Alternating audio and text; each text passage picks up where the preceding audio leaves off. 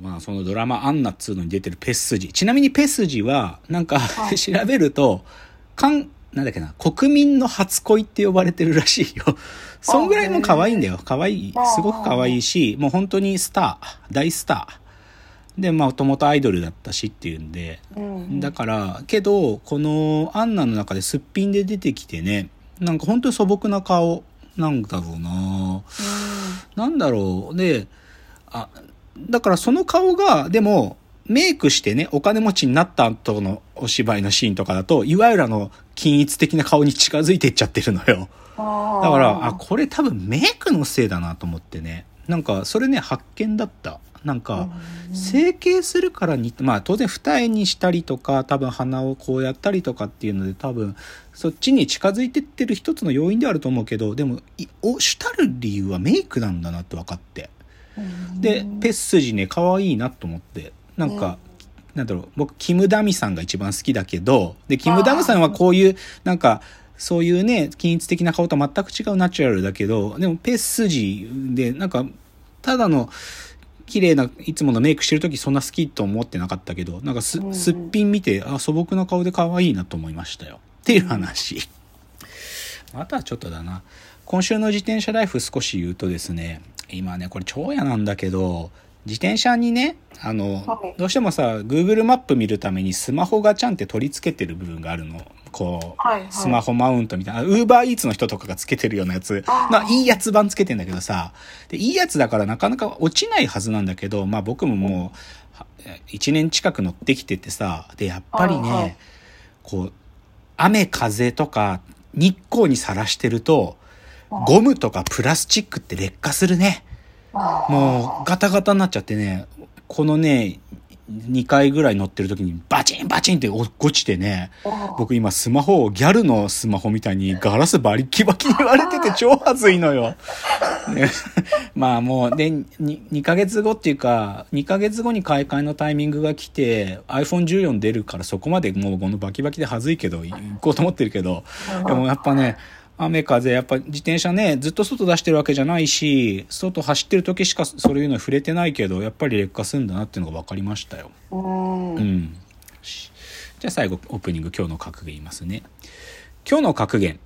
カルトを描いた映画を見ていますって。あのーまあね、ちょっとあの安倍総理がこう、撃たれるみたいなさ、うん。のがあって、カルト宗教のことをちょっと考えるみたいなことがちょっとさ、あって、で、カルト書いてる映画っていうので、近年で一番いいって言われてたのって大森達史っていう映画監督の「星の子」って作品があるのね。これ芦田愛菜ちゃんが主役なんだけどはいはい。でこれってマジでいわゆる宗教2世ね。親がカルトに入っちゃってで自分はまあ親が信じてるから私も入ってるみたいな。だけど違和感めっちゃあるみたいな。のことを書いてるのがあるんだけど今ね「ビリーバーズ」って映画やってんのよ。あのうん。山本直樹さんっていう強烈な漫画家がいて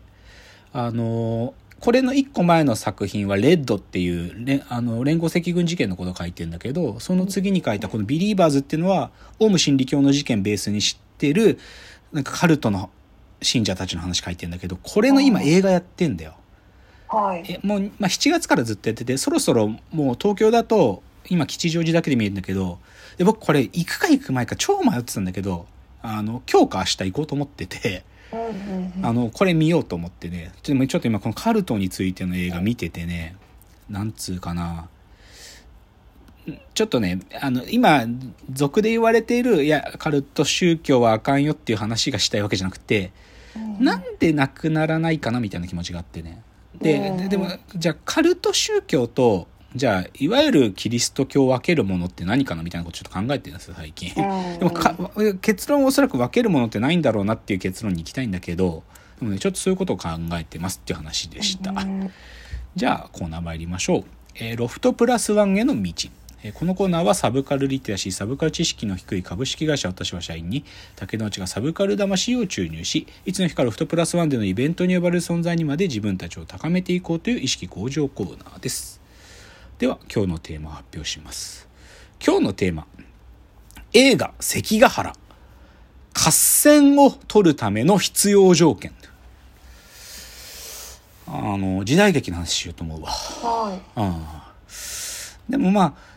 きっかけはね、時代劇の話したいっていうよりかは、あの、原田雅人という映画監督がいまして、はい。で、その原田雅人映画っていうのを僕は定期的に繰り返して見るんですよ。うんで、実はこのラジオトークの中でも、シャープ34回、初期の頃だね。シャープ34で、原田雅人映画に見る私の好きな組織の力学という話をしたことがあって、おで、それは原田雅人の、まあ、中期の作品っていうべきかな。その、いろんなね、こう、たくさんの人が出てくる映画っていうのがあって、それが好きなんです、僕は、みたいな話をしたんですよ。金融不食列島呪縛とか突入せよ浅間山荘事件とかね、クライマーズハイとかね、そういう作品があって面白いんですよ、原田監督の映画は、ということを喋ったんだけど、ーで、それをなんで僕が見るかっつうと、見ると元気が出るからなのね、原田映画っつうのは。うん。こう、組織の話が、人がたくさん出てくる映画が上手な監督なの、原田さんって。だから、組織っていうものが描かれている時には、組織の中の対立だったり、もしくは仲間がと一緒になんとかこの苦境を乗り越えようっていうそういうのがまあ群衆劇として描かれるから面白いのよ。でそれ見るとなんか自然に元気になるのね。なので定期的に見ているんでで先週くらいもちょっとねよく見てたんですよなんか疲れたなって部分もあって。で原田映画久しぶりに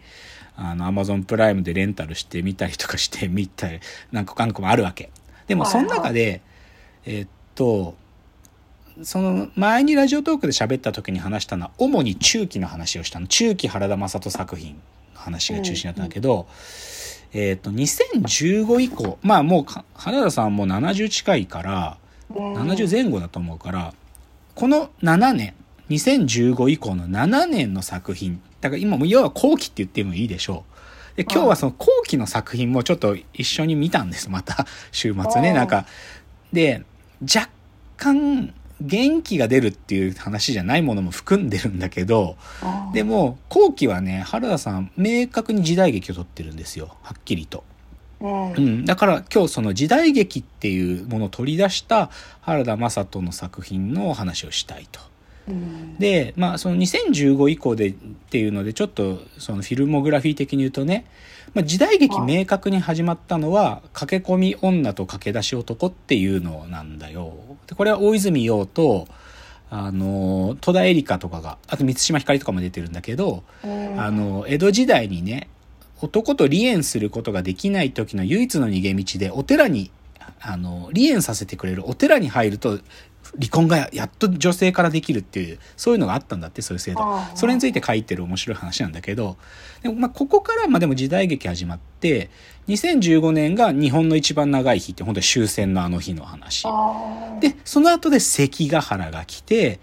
で、まあ、検察側の罪人は違うんだけど、その後また柴さんの作品で燃えよ剣を取るんですよ。うんだから時代劇を明確に撮ってるんですね。この2015以降に。えっ、と、1、2、3、4つ撮ってるんですよ。うんうん。で、時代劇で、で、面白いんだよ。僕時代劇、そこまで好きかって言われたら、絶対好きって話じゃないけど、うんでも、まあまあ見るジャンル。だけど、時代劇って、なんつうの、自分がもし作り手だったらって時、ちょっと作るきっかけすら持てないなっていうぐらい、時代劇の作り方ってマジでわかんない。うん。で、じゃあ何から、何から始めたら時代劇で作れるんだろうかなみたいなことをちょっと考えてたのよ。なんか先週来。で、結論先に言うとね、多分ね、手駒の俳優がいないと作れない。時代劇って。ううんん。あの、一発目で時代劇作ろうと思って、時代劇やるために、ゼロから本当にやるっていうのは多分ね、無理なんだと思う。なんだから、多分ね、時代劇ってね、経験ある監督さんしかおそらく作れないんだろうなっていうのが今日の僕の結論なんですよ。つまり原田監督は前期中期ってやってきておそらくこの時代劇特に関ヶ原を取るためにまあかちょためにっていうとそのためだけにやってきたみたいに聞こえちゃうけどでも今までってその準備だったんだなってことがよくわかる。でなんかちょっとそういう話つまり今日フォーカスは原田映画なんだけど役者にあるんです。原田雅人監督が使ってきた役者たちにあって、ちょっとその話をしたいと。で、さいきなし関ヶ原行く前にね、まずちょっとステップとして、日本の一番長い日、この2015年のね、はいその、本当に太平洋戦争をどう終わらせるかと。うんあのーもう最後の内閣の話ですね。で、その、最後の内閣の、まあ、天皇も含めてだけど、どう終わらせるかっていう時に、そこでね、原田作品でよく出てくる3人、もう間違いなく外さない3人使ってるの。それが、役所広司さん、山崎努さん、堤真一さんなのよ。うんまあ、この3人がメインキャスト。まあ、役所広司さんが一応主役って立場かな。うんで、あそれを山崎努が、まあ、つ、2番手ぐらいなんだけども、でもこの3人で言ってたら外れないのよ。で、これはなぜかというと、この3人を使ってきたから。多分役所広司さんとの歴が一番長いんじゃない？だって、金融食レッド呪縛もそうだし、突入せよ浅間山荘事件も、あの、両方とも役所広司さん主役だから。うんで、山崎努も、えっ、と、クライマーズハイで